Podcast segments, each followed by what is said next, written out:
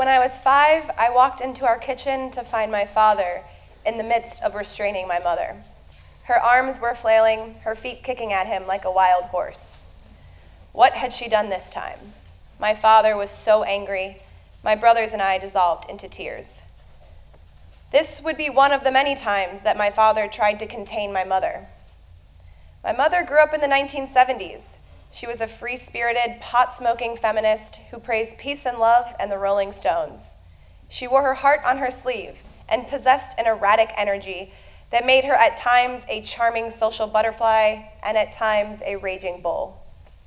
At 23, she married my father, a faithful Republican with a thriving business that promised her a stable future. She had four kids in seven years and tried her best to fit the mold of a prim Missouri housewife. I do believe she tried. But you can't change who you are, and all that trying enraged her, and it expressed itself in frightening ways. Her conversations with my father often involved flying pots and pans. She used to get so outraged that her face would literally turn blue, and I was often afraid she'd have a heart attack or a nervous breakdown. She would stomp the floorboards loose and slam doors out of their frames. Once, she locked herself in their bedroom, where I knew my father kept a gun, and I was petrified she'd either shoot herself or him with it. My mother was a beast. I didn't trust her. I didn't feel safe with her. I hated her and the chaos she created. I would never be like her.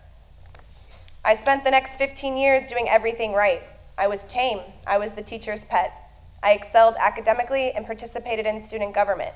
I was loved by my friends' parents. I was a good girl, no drugs, no sex. I was the only 20 year old virgin in my school. And I was miserable, irritated, anxious, suffering digestive problems, and I hid my feelings from everyone except the school psychologist. I had so much uncontrollable energy inside of me, but I was a master at containing this toxicity. I feared that if I gave it expression, I'd be seen as crazy, just like my mom, and I was not like my mom. My life in Missouri was stagnant. I was sharing an apartment with my best friend since fourth grade, and it was just down the street from my older brother. I was hanging with the same group of friends I'd had since seventh grade. Every weekend looked the same. On Thursdays, we went to Harpo's for $1 drinks. Fridays were for frat houses. And Saturdays were spent cheering on two football teams we didn't know the name of. Sundays were reserved for gossip as we recapped the weekend, barely looking up from our Twitter feeds to see who had said what or who had done who. I couldn't breathe. I needed some fresh air, literally. So I found a college program in Prague that was unaffiliated with my university and far from places like Paris, Barcelona, and Amsterdam, which were trending with my friends looking to study abroad. I arrived in Prague in February 2010, a stranger both to the city and to everyone in my program.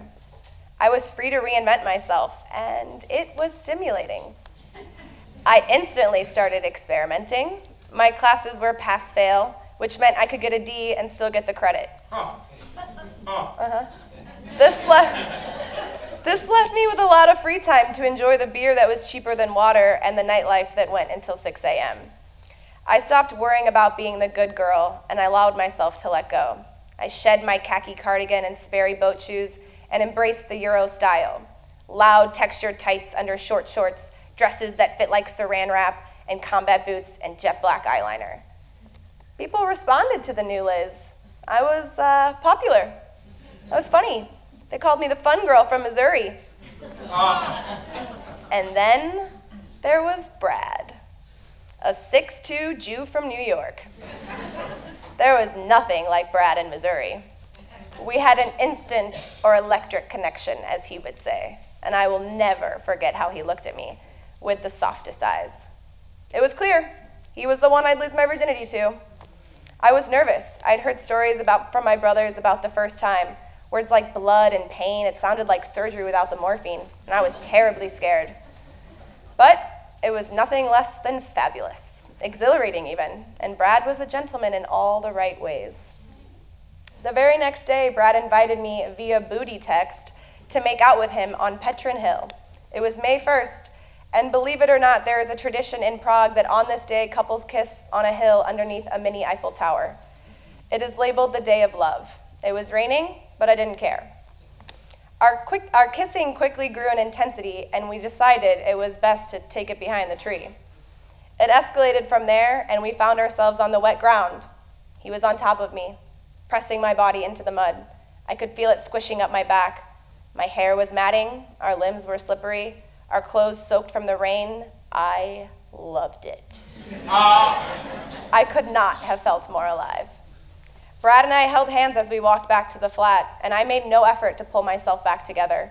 I loved being messy and muddy. I wasn't worried about what people would think. In fact, I was excited to share my experience with my friends. And it wasn't just about the sex, it was about the abandon I had felt. Something about the mud just cracked me open, like a chocolate egg on Easter morning. It's hard to really describe.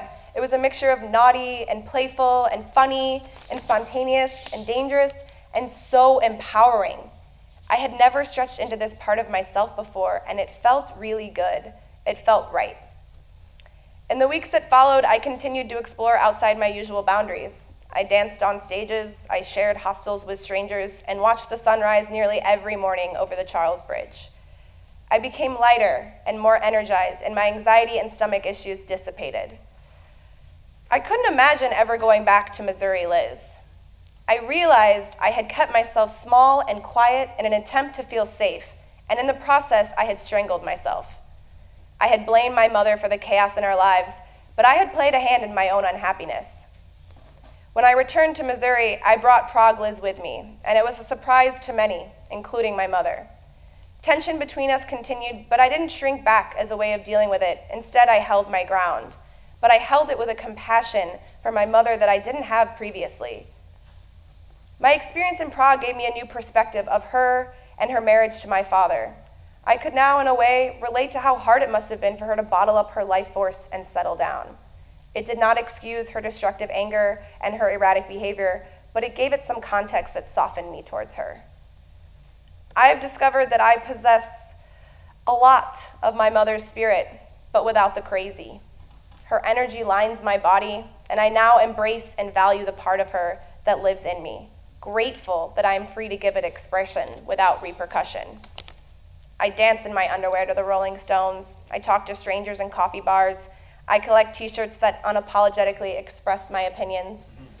And on January 21st, I took my mother with me in spirit when I proudly marched through the streets of Los Angeles.